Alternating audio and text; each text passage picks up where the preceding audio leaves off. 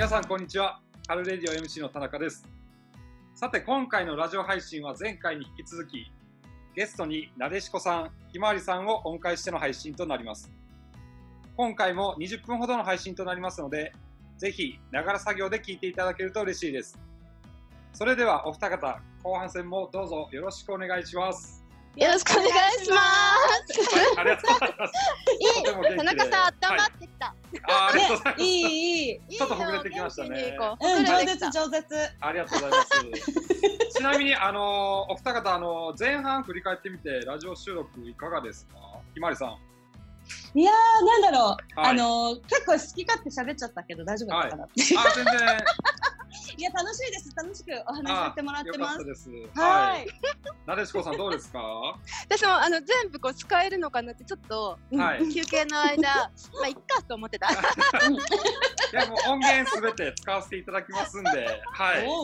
聞いていただければなと。素晴らしいありがとうございますありがとうございます。はい、じゃあ、えっと、今回の後半のテーマなんですけれども、えっと、前半戦でかなり熱く語っていただきました、無ビレ活動につきましてですね、はい。えー詳細をどんどん深掘りしてお伺いしたいなと思いますんで、よろしくお願いします。はい、よろしくお願いします。はい。えっと、まずですね、えっと、お二方の、えー時間軸をお伺いできればなと思ってるんですけれども、えっうんうと、んひまわりさんから、えーまあ、稼働をですね、何時頃してるとか、あとはうん一日の中で何時間くらい稼働されてるかな、みたいなお話伺えればなと思ってるんですけれども、いかがでしょうか？はい。えーとですね、私は、あの、朝起きるのすごい早いんですよ。5時ぐらいに起きるんですね。はい。で、5時に起きてお弁当を作って、で、旦那さん会社に送り届けて、8時からだいたい12時ぐらいまでが、今日何をするかをまず最初に全部、自分の行動を全部洗いざらい書いて、今日何をしようっていうのを1週間通してはい。見る時間を設けてます。朝、えー毎朝。はい、でで自分の目標というかその予定に対してどこがちょっと多めにいけてるどこがちょっと足りないかっていうのを見てそれでじゃあ今日は足りない部分をどうやって補おうかっていうのをまず組み立てます。うん。はい、そこであのい,、ね、いいくいつまでにいくら必要なのかなっていうところからのスタートなんですけども、はい。はい。はい。それでちょっと足りない部分をじゃあ全私が今稼働してる全サイトアプリを含めて全部見直してじゃあこれどこまで伸ばそうどこまで伸ばそうっていうのをやってそれでうんどこを稼働するかっていうのを決めてからやるっていう感じで。いうのを毎朝見直しや見直してから行動にするまでを組み立ててやりますね。で実際どの時間でやるかっていうと、まあ、朝その流れでできそうな時は少し1時間ぐらい、あのーアプリがメインにななるんですけどもアプリメインでやってみて、でまあ、そうん。おお昼は家に帰ってちょっと寝て、はい。でまた夜ですねあの11時から12時ぐらいに一括送信メールをまずやります。はい。うん。はいって感じですね、私。あと、まあ、よあの例えばその大きなイベントがある時なんかはそこに焦点をあ当てて全部準備するんで、ああ、なるほど。はい。まあ、そこ、その稼働メインに。その時はもう本当に一日張り付くこともありますし、はい。うん。まあ、基本は大体そんな感じです。朝の3時間に何をするか決めて、どこで何をするかっていうのをやってなので1日にすると大体 2, 2時間か3時間ぐらいですかね、うん。稼働してるの。うん。なるほど。なるはい。わかりました。んはい。なでしこさんいかがですか？はい。私もね、今のひまわりさん結構やり方似てて、実は私、本業もパソコン使う仕事なので、はい。本業とこうチャトレ用にパソコン2台いつもあるんええー。すごい。はいい。や、これが一番実は効率的で、ここに今は落ち着いたんですね。はい。で、まず私も朝起きたら、はい。付箋あるじゃないですか。付箋に今日のタスク全部書きます。おーで、両方うんの、うんまあ、両方ノートパソコンなので、脇に貼ります。上から。。うん。今日やるべきタスクを。うんで、もうそれをやる段階で結構頭整理できるし、本業これだけやんなきゃいけない、チャットでこれだけやんなきゃいけないって分けられるじゃないですか。はい。で、それを一日の中で付箋外していく作業。終わったものから付箋を片付けていくので、で、本業が結構昼間コアタイムとかは結はい。構パソコンの前にいないといけないことが多いので、はい。2時から5時ぐらいが一応コアタイムなんですよ、会社的に。なんで、そこは会議があったりとか、うん。まあ、話したりすることもいいから、チャットレではなくて本業に集中。で、まあ、合間合間に、もうだんだん自分の今リズムがあるので、はい。スマホ見たり、まあ、パソコンで処理したりで、チャトレ用パソコンのタスクも外しながら行くっていうのが、今の割と日常。で、実は動画投稿のこれ多分皆さんはわかると思うんですけど、動画を投稿して公開するときは、このタスクの比重がチャトレパソコンに多くなるんですよ。やることが多いから。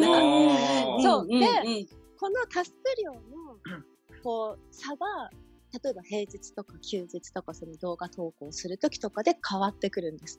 あー、なるほど。だから動画投稿するときのタスク結構上から下まで付箋びっちりになるんですよ。すごわかる。わかるかな。あーで、どんどん外してくから、で、へー外したけど、あ、なんか否認されたとか言ってまた貼ったりとかするから、へーすごいな。否認されたじゃん。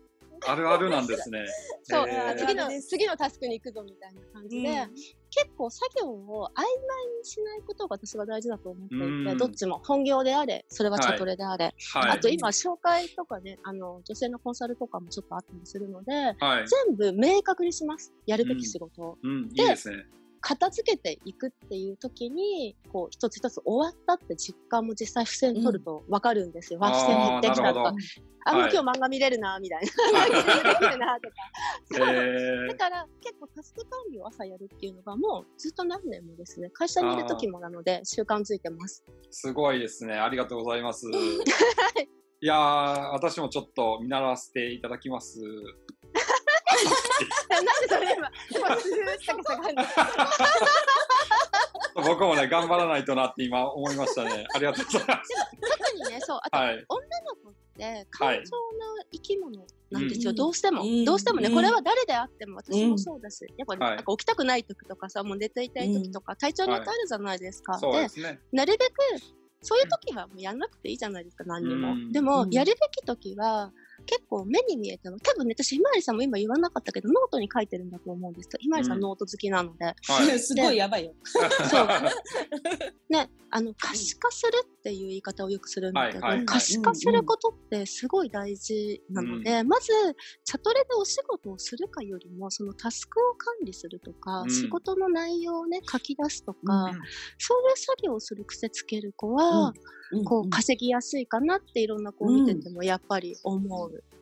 うん。さすがですね。どうしてもね、なんとなく目の前のことだけやっちゃったりするそう。そう、んですよ。はい。そう、あーって、あれ、あれって。うん。うん。そうするとなんか、ね。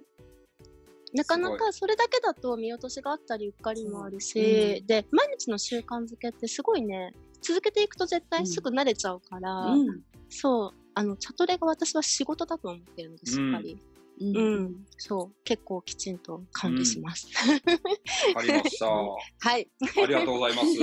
はい では、えっ、と、続いてなんですけれども、えっ、と、サイトとか、まあ、別のアプリでも構わないんですけれども、まあ、そちら利用していただく上でですね、ここは心がけてるとか、気をつけてるってことは何かありますか？ひまわりさん。うん、気をつけてる。はい。うん例えば？例えば、えっと、必ずログインするとか、メール来てたら絶対返すとか、あとはまあ、必ずブログ更新してますとか。ああ、すごい大事ですよね、そういうのね。は私はもうあの、一括送信、サイトはもう絶対一括送信をやるっていうことうんなんですね、今ね。ああ、でなるほど。あとは、あとでもやっぱりそのログインすることはすごく大事だと思ってるので、はい。ログインはします。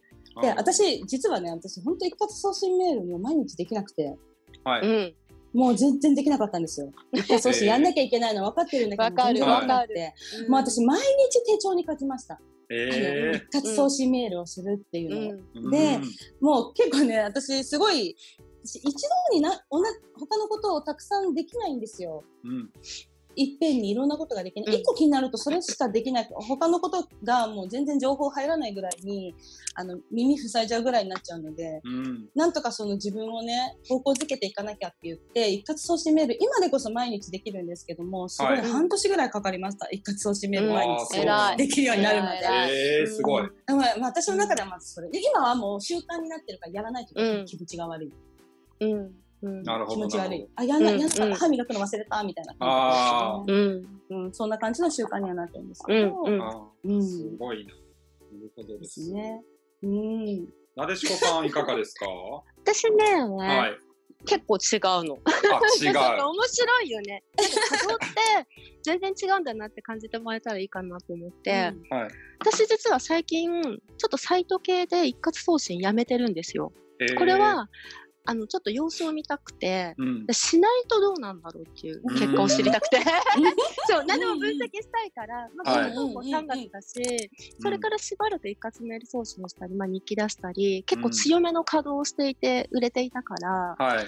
そうしなかったらどうなるのかなって普通に思う思う検証時期で。ああ、なるほど、なんかあの、自分が何をしたいかっていう目的をしっかりそのサイトに対して持つようにしてます。うん。なので、今は一括メールやブログやらは更新しない時期というテーマにし。てるから、その作業をしている。あつ。まり、一括送信もしないし、あんまうんログインもしない。えどれぐらい売れるのかなって様子を分析してる。え。わあ、すごいですね。そう。がいつも、実はまあ、私もアプリをやったり、はい他のサイトさんもやってるので、はいどのサイトをどういう状態にするのかを考えてるんです。うん。これは強めよう稼働とか、うんここはこういうテストをしようとかっていうのをちゃんとテーマにしていて、それを日々やっているっていう。だからサイトを、まあ、長く継続してね、利用するための分析を強く稼働してないときは、結構そういう静かな稼働でどうなるか見て、うん。うん、見てる。ただね、そう、そうしながら実は目につくことが結構出てきてそうすると、はい。例えば、あの、ここ、ちょっと私、今多分どこでも話してないこと話しますけどお、実は私、は一昨日誕生日だったんですよ。おめでとうございます。おめでとうございます。で、そう、実はね、私、あの、結構ツイッターとかインスタとかのキャラのせいで、20代ぜ後半とか30代前半と思われてるんですけど、まあはい正直に言いますけど、40代なんですね。ええ。そうで、はい。なんか、40代で、キャラ自体は30代を演じてるので、うん。30代のリアルな女性に見えるように、いろんなことを仕込んでるんですよ。はい。文章の書き方であったり、はい画像の処理であったり、加工の方向であったり、で、はい。常にそれが今リアルな私の40歳を超えている私とそのキャラって隔たりがあるんですね。リアルな私にならないように常にメンテナンスをしてキャラを30代に見えるようにチェックしてるんです。すごなないんか。この言葉遣い古いかなとか、この加工具合今時じゃないかなとか、で常に進化するじゃないですか、そういうのって。うんでそれを今の流れで見ておかしくないかはあちこち気にしてます。すごい。すごい。すごい。いやでも大事でしょ。だってさ、はい。そのキャラはそこで生きてるわけだから、うん例えば、なんかピエンとか流行った時も、うん。なんかちょっと日記にそういう単語を使ってみたいんだけど、今のリアルな私は使わないんですよ、日常では。だから、はツイッターとかで練習するの。ええ。で、なんか馴染ませて、まずあうまく使えるの、この使い方だって分かったら、うんうんキャラでも使うとか。ああ。そうなるほど。すごいな。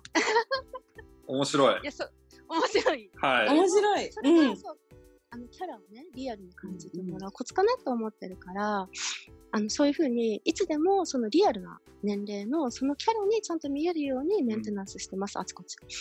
わかりました。うん面白いですね。やっぱりぶ、でも分析するっていうのはすごく重要だと思いますね。はい。ありがとうございます。はい。では、続いてなんですけれども、えーこちらうんメインテーマとなります。えっと、前半の配信の中でですね、えームビレという新しいジャンルを、えーご紹介いただいたんですけれども、はい。えっと、まず、えームビレというもの、具体的にですね、どういった稼働稼働内容になるのかっていうところをうんうんお伺いしたいなと思ってます。うん。はい、はいこちらいかがでしょうか、ひまりさん。は、あれですよね。あの、動画を、動画を投稿する？はい。その動画を作ったりとか、そういうことに、うん今まで、そういう稼働をプラスするっていうようなイメージでいいと思うんですけども、はい。なるほど。あの、そうだね。私ね、そう、私、あの、いや別に何でもいいと思うんですよね。チャットででもメメル レでもぶっちゃけね。はい。そこにこだわる必要はないですよ。はい。別はい。に通話できればやればいいと思うし。はい。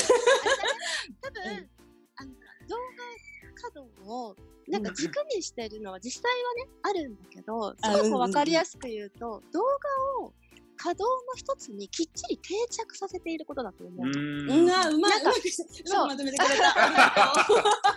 巧みですね。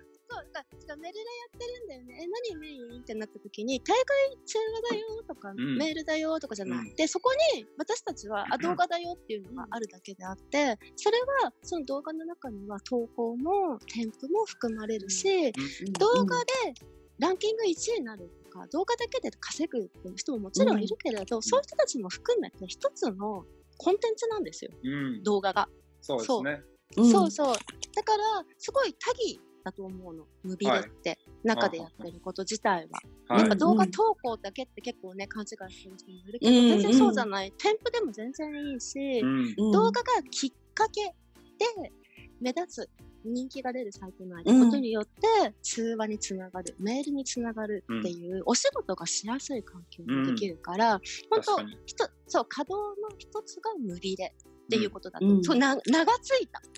うん。そう革命革命なのは名がついたことです。うんそれそうそう、なるほど名がついた。そう、なんとなく今までおまけだったことが。そう、はいはいはい。動画なんてね、うんしなくても稼げるもんとか、うんいまだにねツイッターとかで見るしね。うんうん動画なんかしてないし、みたいな。うん。うん。そう。でも、私たちはもう動画もメールも通話も全部同じ一つのジャンルだと思ってる。う。うんん。うん。なるほど。わかりました。はい。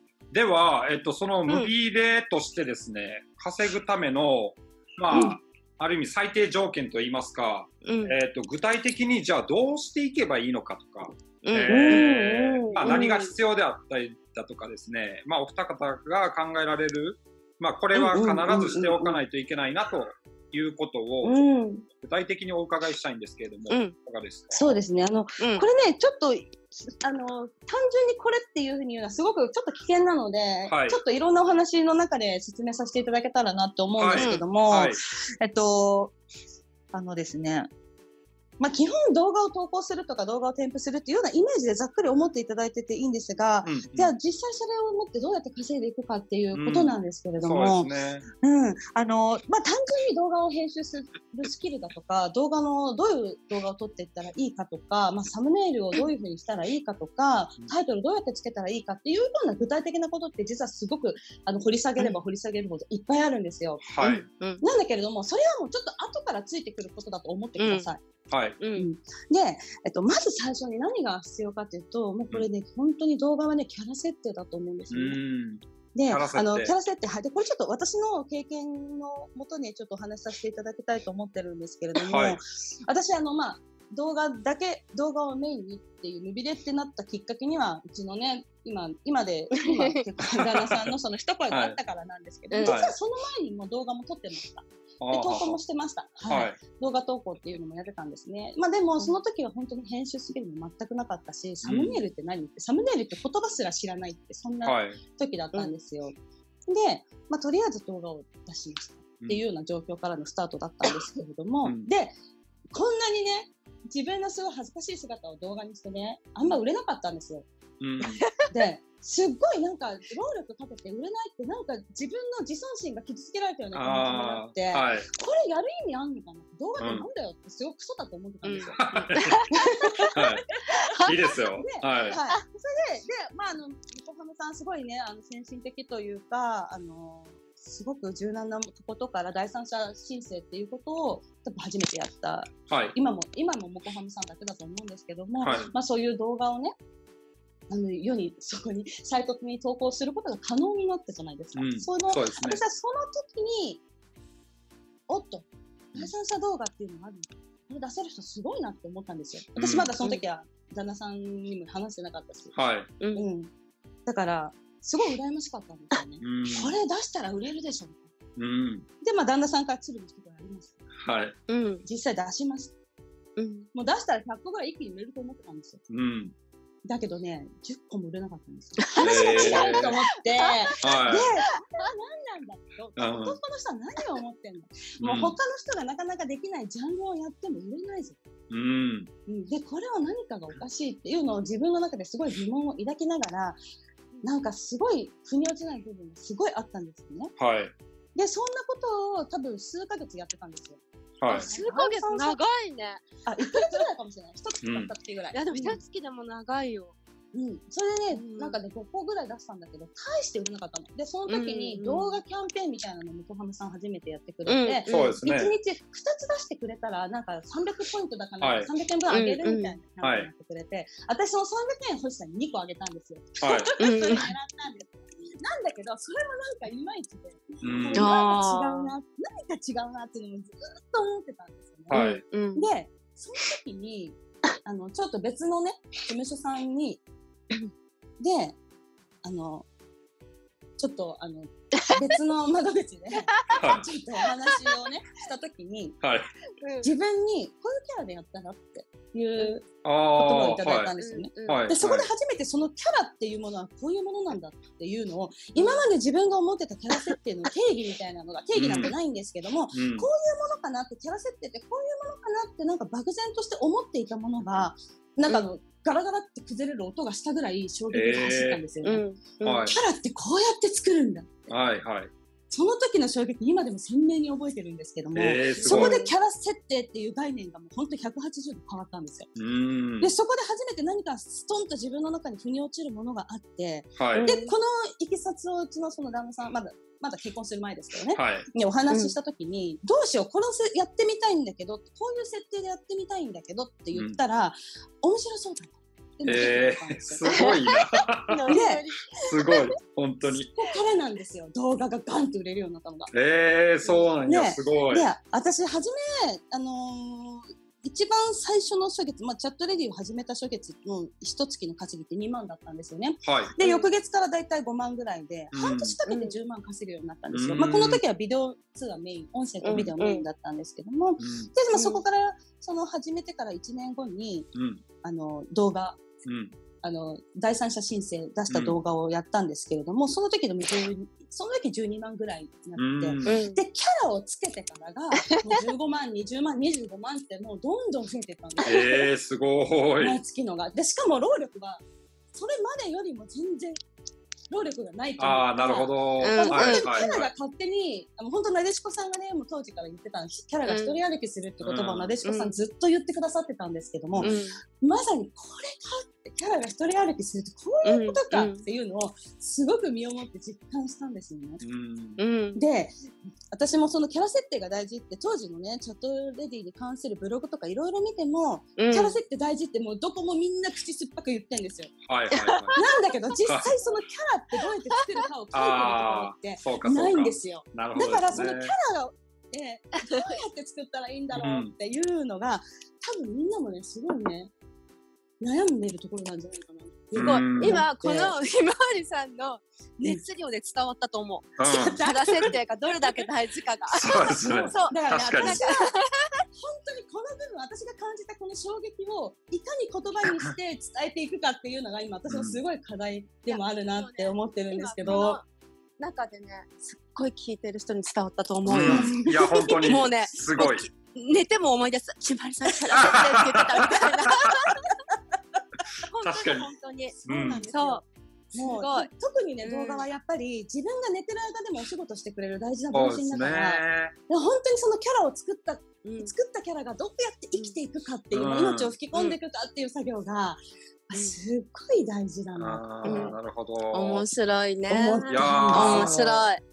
ワクワクしますね。は私もワクワクしてい。いや、ます。すごいです。さっきからワクワクしか言ってないいや。本当に、なんか熱量がね、すごくて、あの、いい話聞けてるなって思ってます。うんやはい。これぐらい伝えないと伝わらないからだよね。そうです。ね。うん。でそう、私ね、ひまわりさんが今言ってくれたけど、私は当時から実はキャラクター作るってことに対して、はい。少しそのタスク管理をするように、はい。毎日毎日書いてたキャラクターについて。でうん。それでひまわりさんに多分キャラが一人歩きするみたいな話をその時もしてたんだけど、うん。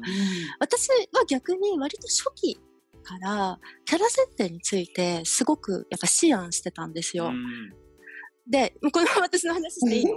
あで なんかさどうぞどうぞどうぞ大丈夫ですよ。はい。うんで、実は私、モコハムさんに登録した時、どれくらい稼げてたのか調べたんですね。はい。で、登録したのが2017年の、まあ、夏なんですけど、うん最初の月、モコムもハムも4万円いってないんです。ああ、はい。で、2ヶ月目うん7万円になったんです、それが。うんうん。で、3ヶ月目にもう15万にいってるんです。えー、すげえ。で、倍倍っすね。これね、そう、はい倍々、すごいね。しかも両方やってるんで、倍々なんで、さらに。倍々なんですよ。でも、これ、私の成功と失敗が隠されていて、はい。私はなぜかというと、キャラ設定についてはとても作り込んでいました。当初、もうコハムを始める時から。っていうのが、まあ申し訳ないんですよ。タサイトさんやってたんで、はい。もうキャラが出来上がってたんですよ。えー、すごい。割とか完成した形で。うんで、もこはむさんに動画を出していきなり始めてるので、うん実は動画を売るために何もしてなかったんです。それは、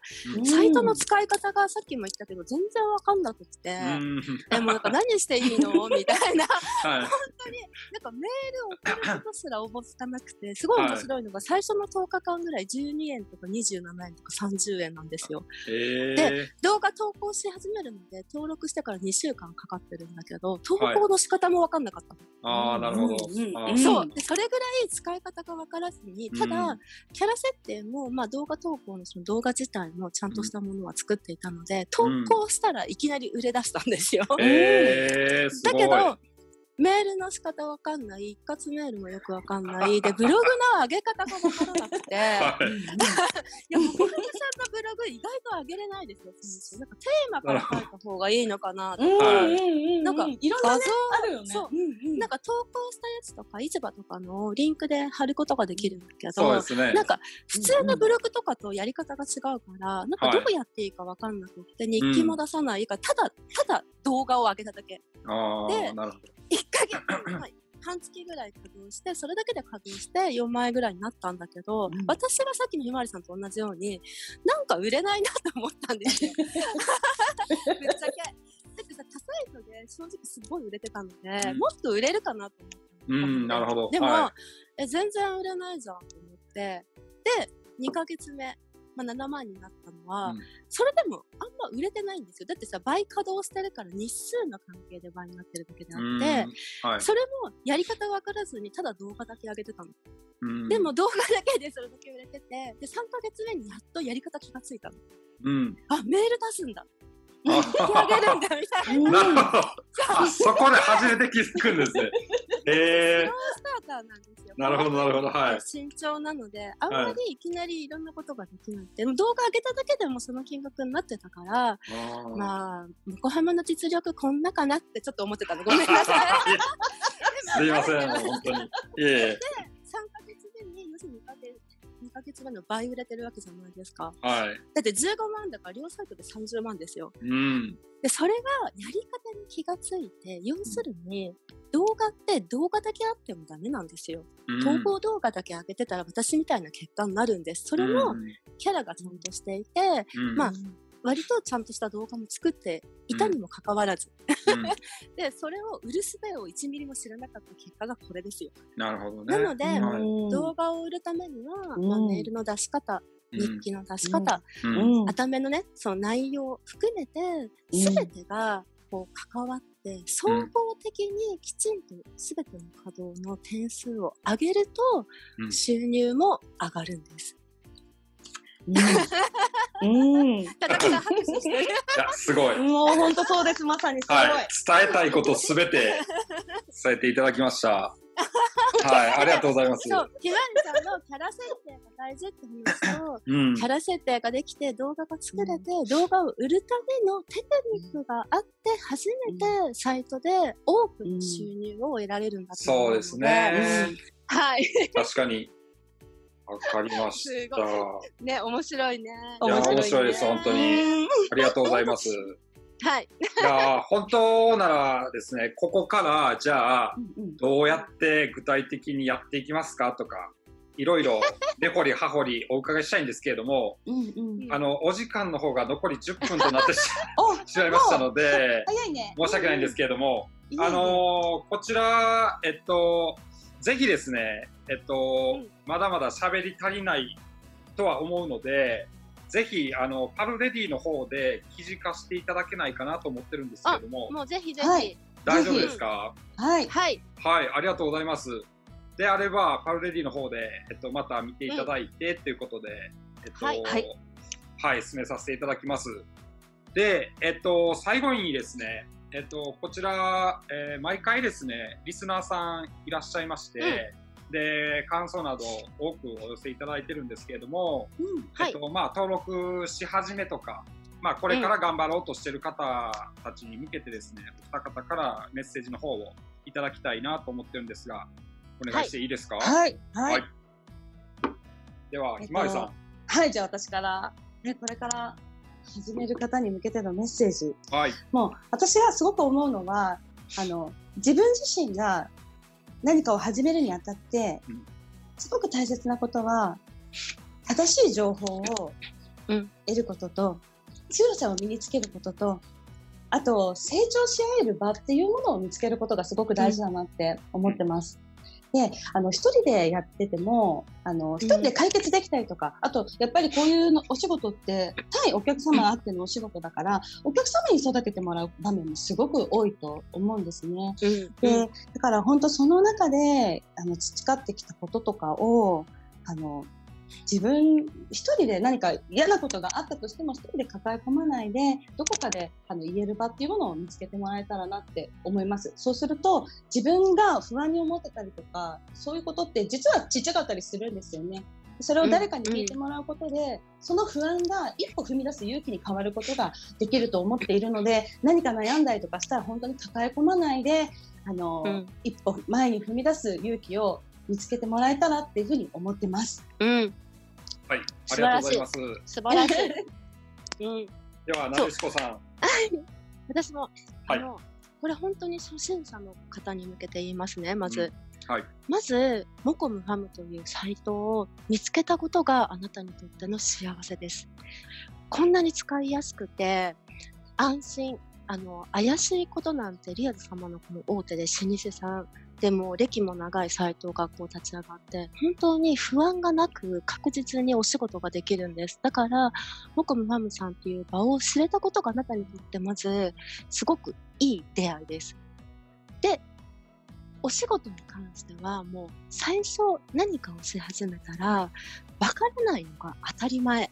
私が 初期全然稼げなかったように最初から稼げる子なんてほとんどいないのが当たり前なのでどうか1ヶ月続けて稼げなくても諦めないでほしいです。私も諦めずにこんなもんかと 思いながら続けてます今3年。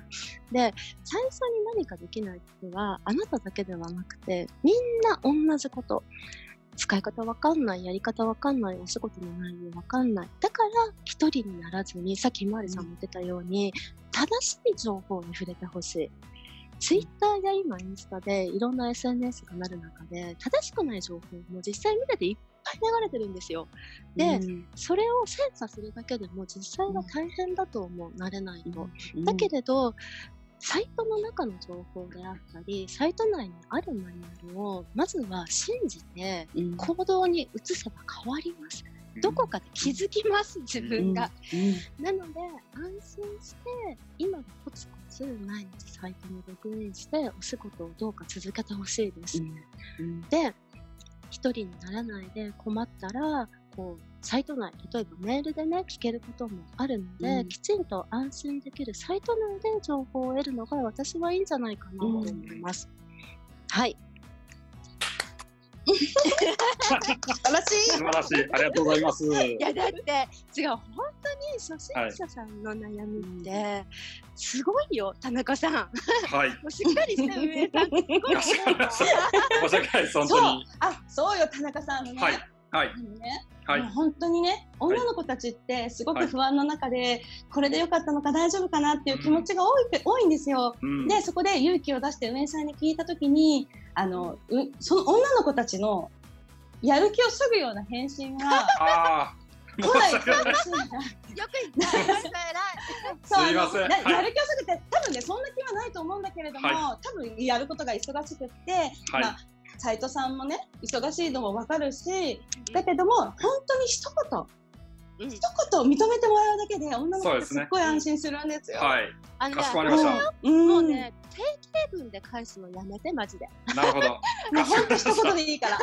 かしこまりました。はいうん大変でしたね。でもそれでもいいから。いいね、かしこまりました。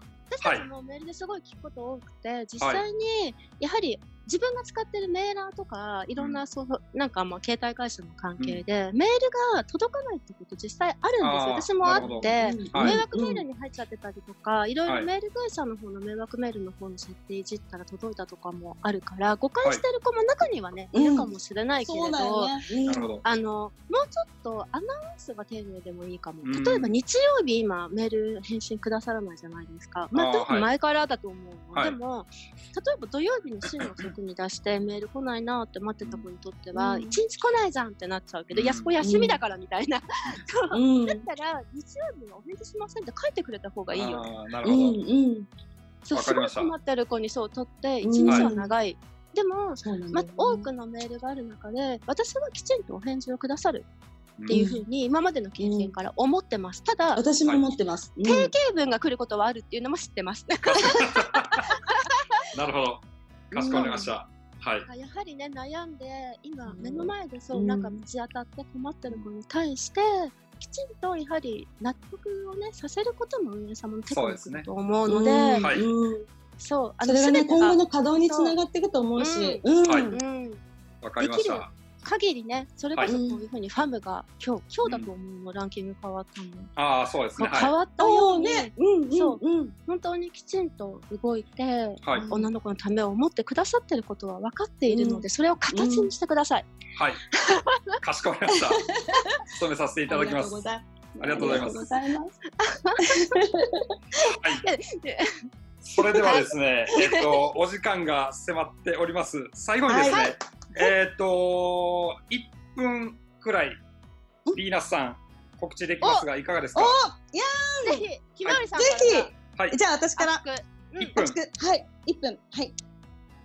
今、サロンの子たちは、今まで本当に発言とかも少なかった子たちが少しずつ発言するようになって、自分が何をしていったらいいかっていう自分なりの道を見つけ始めてます。こうやって人って人の中で磨かれるんだなっていう場を、あの、まじまじと実感させていただいてます。だから、あの、ダイヤモンドはダイヤモンドで磨くことしかできないように、人も人の中で磨かれて成長していくんだなってことを思ってます。自分何かが自分がアウトプットすることが人の助けになったりする。でそこで何か自分も前を道を照らしてくれる、そんな存在でありたいと思ってます。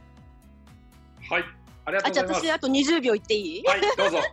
そう。で、あの、お仕事だけじゃなくて、飲み会とかもやってるんですよ、リモート飲み会とか。えー。で、そうそうそう本当に、愚痴も言える、うん。コツも得られるっていう、ただの女の子のワイワイする場として使っていただいてうんも全然大丈夫です。はい。一人で悩まずに、みんなで悩みましょうっていうのがビーナスなので、はい。よろしくお願いします。かしこまりました。飲み会誘ってください、また。マジで、はいそれでは、えー、また次回の配信で必ず会いましょう。さよなら。ありがとうございました。ありがとうございます。